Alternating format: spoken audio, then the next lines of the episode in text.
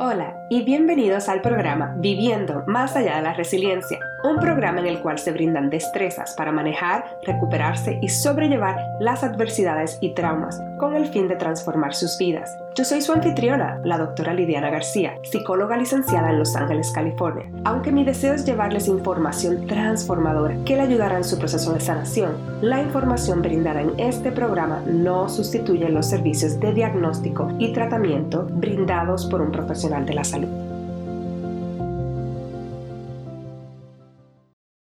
Hola a todos y a todas, bienvenido a otro episodio de Viviendo Más Allá de la Resiliencia. Yo soy su anfitriona, la doctora Lidiana García, y en el día de hoy tengo el honor y el placer de tener conmigo y con ustedes a mi querida prima de un tema que pienso que es muy importante cuando estaba pensando para cerrar el mes de el mes internacional de la historia de la mujer.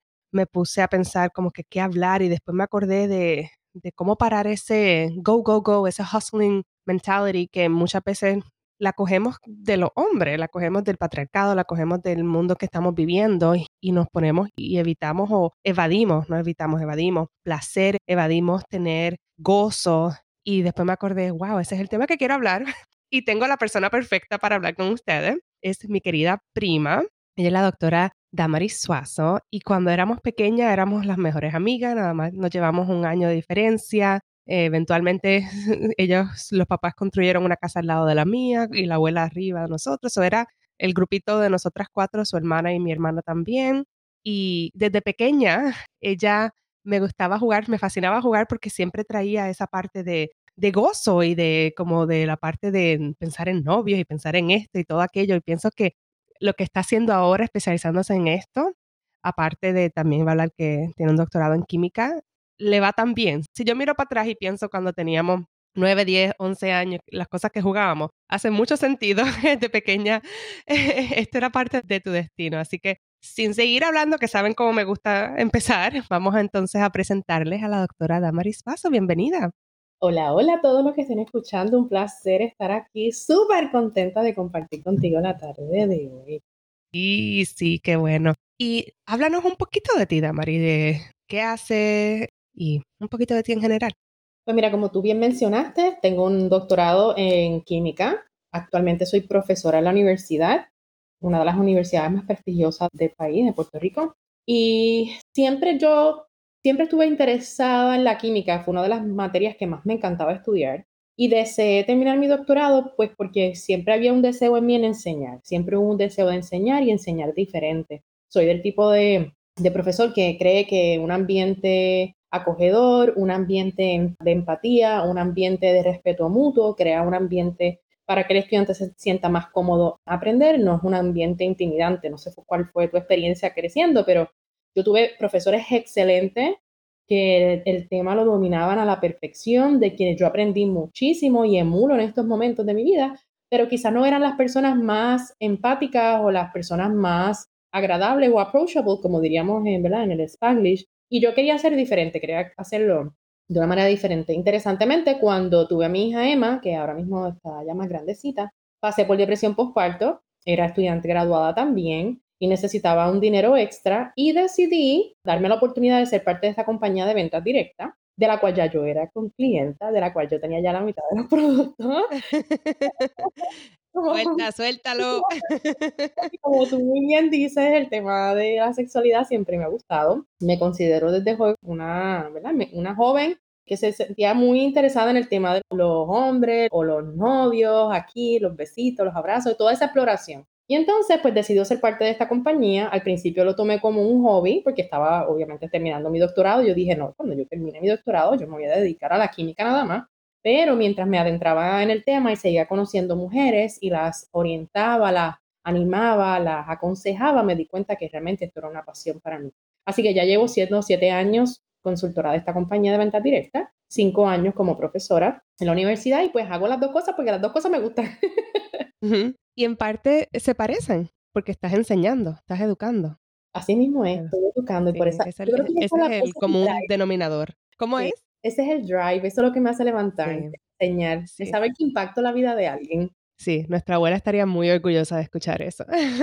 sí, ella era maestra toda su vida hasta que murió casi. No sé si en la parte de sexo, pero en la parte de enseñar. bueno, esa parte, ¿te acuerdas? Esa parte ella, no, ella decía que los besos con la lengua era guácatelazo. ella no. Yo llegué a pensar que mi abuela, ya, no, no vamos a ir por ese lado ahora.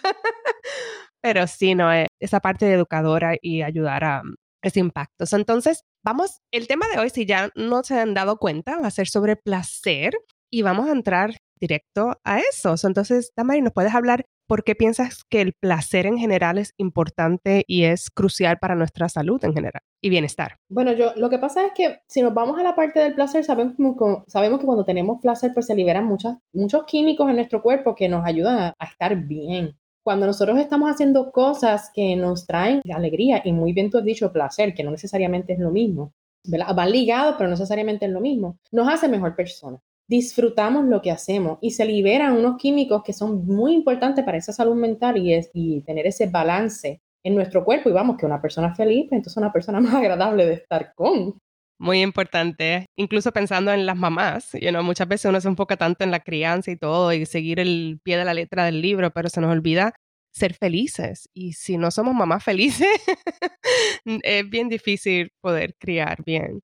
¿Y qué tal sobre el autoplacer? Pues mira, el autoplacer para mí es algo que es bien importante y con los años que llevo en esta compañía y con todos los tabúes que también tuve que dejar, y eso podemos hablar más adelante, para mí es bien importante y es bien interesante como todavía a muchas mujeres se les es muy incómodo hablar del tema. Tan siquiera hablar del autoplacer o si podemos dejarlo quizás aún hasta más claro, la masturbación, ¿verdad? Es un tema que puede traer un poco de tabú o incomodidad de momento, pues porque lo vemos como algo malo siempre esperamos que sea nuestra pareja o en pareja que obtengamos placer. Pero para mí es un poco irresponsable dejarle toda la responsabilidad a una persona cuando debe ser mi responsabilidad o en conjunto el placer que podamos sentir. Así que el autoplacer para mí es algo que es extremadamente importante y que trato siempre de fortalecer con la comunidad de mujeres que tengo la oportunidad de impactar. Sí, dijiste muchas cosas que me dejaron pensando, incluso esa parte de la responsabilidad, porque muchas veces no solamente es cosas que se creen, cosas también que se enseñan a través de la crianza, a través de la iglesia, a través de las cosas que la mujer espera que entonces su pareja, estoy hablando de relaciones hombre y mujer, que su pareja hombre sea la fuente principal de placer y si el hombre no se la puede dar, wow, yo me recuerdo, mi disertación fue de embarazo en la adolescencia y estuve haciendo unos talleres acá en Estados Unidos en escuelas intermedias. Y cuando yo le hablaba de la parte básica de anatomía, nunca me voy a olvidar, esas eran mujeres, en ese momento yo no tenía hijos, yo tenía como 27 años, jovencita. Y yo le hablaba, le enseñaba la imagen y esas mujeres que tenían 3, 4 y 5 hijos me decían, espérate, hay tres rotos. Y yo, oh my God, ni siquiera sabían lo que muchas de ellas empezaron a hablar como que yo no he tenido un orgasmo y todo, y es esa parte que a mí me causó tristeza y me conmovió de pensar cómo muchas veces eso no se habla, no se explora. Hacia eso, cuando trabajas con las mujeres con las que trabajas, cuando están empezando y vienen con esos tabús, vienen con esas situaciones, ¿cómo las ayudas a romper con eso? Pues mira, yo me voy más a la parte como más clínica, en el sentido de que me voy a la parte científica. O sea, nuestros cuerpos son biología, ¿verdad? Es un ser vivo que siente, que tiene emociones. Así que yo me voy bien a la parte biológica primero para que ellas puedan entender cómo es el beneficio que tiene los orgasmos y el placer en su cuerpo, punto. Así que les hablo de, como te dije ahorita, de los químicos que se liberan, esas endorfinas, ese feeling de alegría que de hecho ayuda mucho a la parte de la depresión, a la parte de la ansiedad, a la conexión, no solamente con tu pareja, sino contigo misma, que es una conexión muy especial que muchas mujeres no han tenido la oportunidad de disfrutar porque no se han dado la oportunidad. Luego les hablo de la importancia de los orgasmos. Los orgasmos no solamente es para la parte de sentir esta, esta euforia, los orgasmos también son contracciones musculares. Entonces, cuando pasa el tiempo y nuestro cuerpo va cambiando, nuestra vagina también. Los músculos vaginales no son los únicos que cambian. O sea, los músculos de nuestro cuerpo en general no son los únicos que cambian. Los músculos de nuestra vagina también. Así que los orgasmos son contracciones musculares que ayudan a fortalecer la vagina. Y es interesante porque volvemos otra vez al mismo, al tema de que necesito a alguien que me lo provea. Tengo mujeres solteras que me dicen, no, pues como ya yo no tengo pareja, pues, no, no, pues nada. Tienes un cuerpo hecho para eso. Así que vamos a empezar a disfrutar y entonces comienzo desde la parte química, les hablo del fortalecimiento del piso pélvico, de las paredes vaginales, y ya luego les digo, bueno, si utilizas un instrumento sexual, es decir, qué sé yo, un vibrador, pues introdúcelo en el canal vaginal, enciéndelo porque las vibraciones ayudan también a las paredes vaginales. Si te gusta, pues déjalo un ratito más y disfruta y déjate llevar. Eso me fascina. Si te gusta, pues lo dejas un poquito más. Y si no, pues lo haces para ejercicio y lo saca. sí. sí, es tan importante porque en el episodio, como saben que los grabo en inglés y en español y son bien diferentes muchas veces, o sea, hablamos en general de lo mismo, pero son diferentes, pero en el de inglés hablamos un poquito sobre cómo el cuerpo de la mujer cambia mientras envejece y son cosas que no se hablan, cosas que yo he aprendido porque lo he trabajado con mis clientes y me lo cuentan, pero no es algo que mi mamá habló, que mi abuela habló, nadie, mis tías no hablan de eso. Y muchas mujeres empiezan a tener problemas de incontinencia, problemas en, su vagina.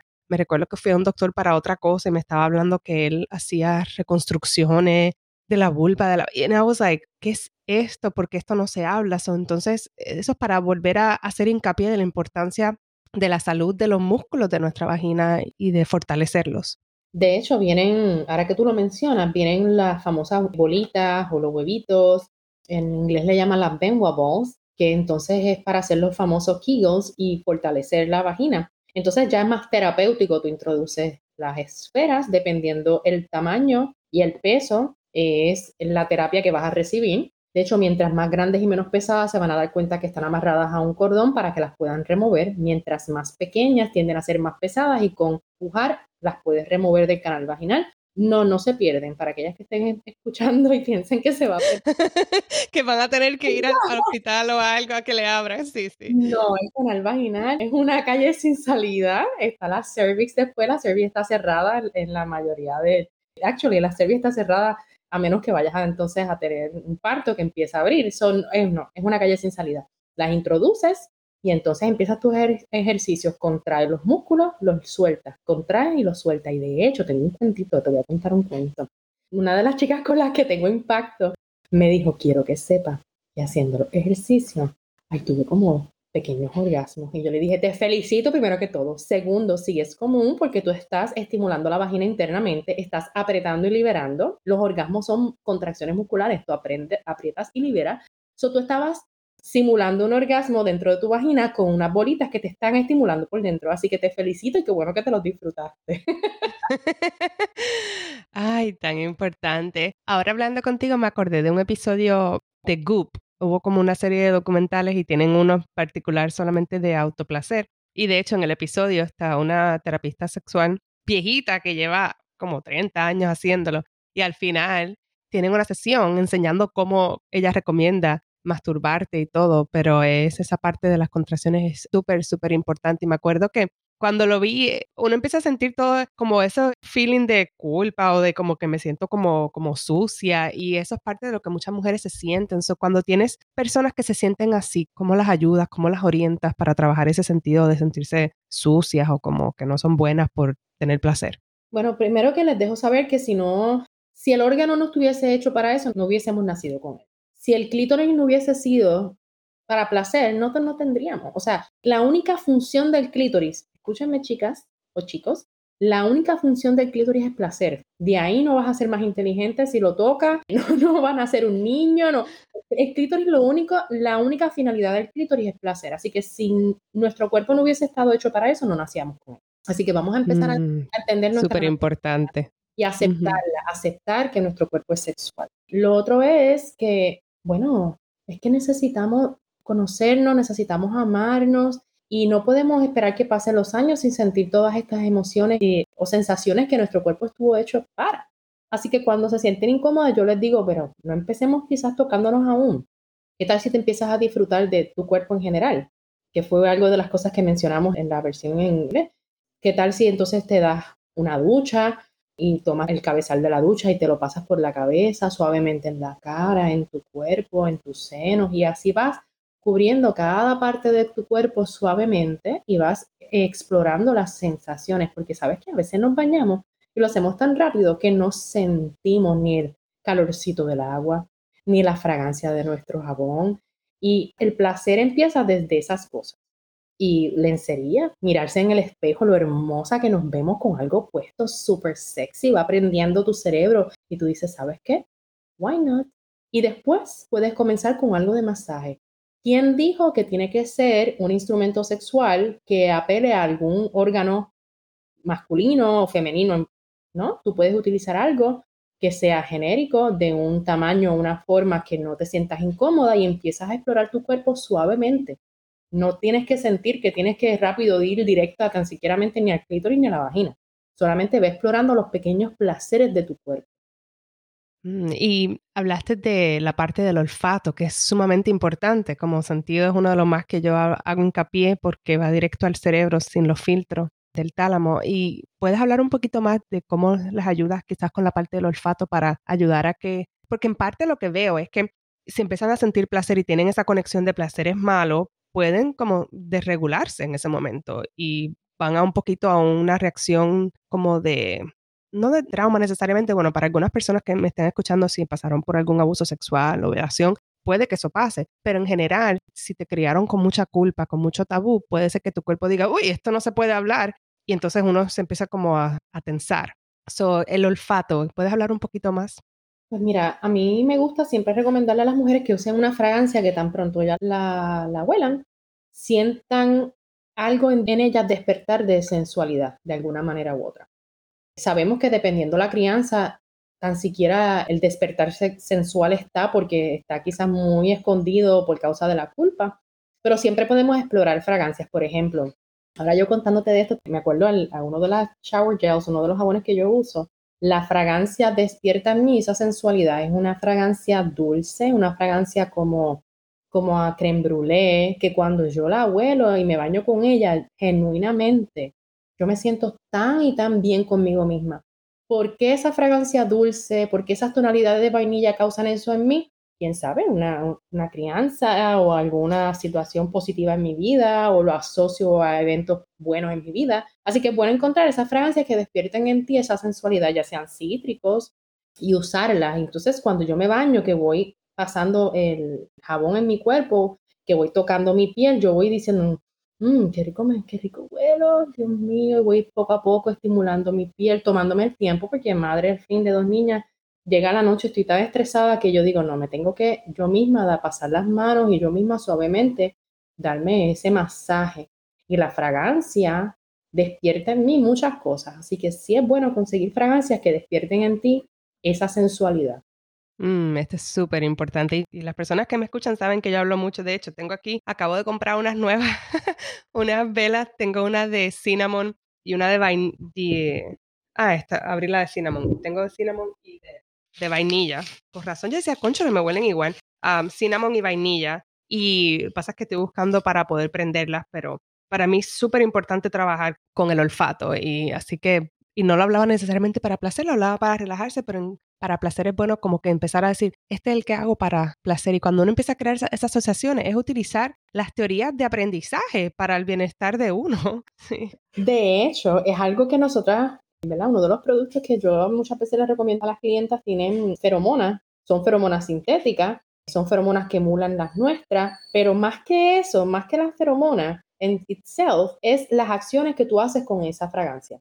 Así que yo siempre le digo a las chicas que si tú escoges una fragancia particular, ya sea para hacer algo que te dé placer o ya sea que para estar con alguien, va a llegar un punto que tanto tú misma de olerla vas a empezar a despertar esas mismas sensaciones o tu pareja cuando las huele las va a asociar. Así que sí, yo trabajo mucho las fragancias también por esa parte porque es como tú dices, educas comportamiento a partir de cierta fragancia. Súper, súper importante. Y mm, en términos de cuando mencionaste que pasaste por muchos tabús, ¿qué cosas te ayudaron a ti particularmente a sobrepasar esos tabús? Es que fue, eh, fue un journey bien extenso.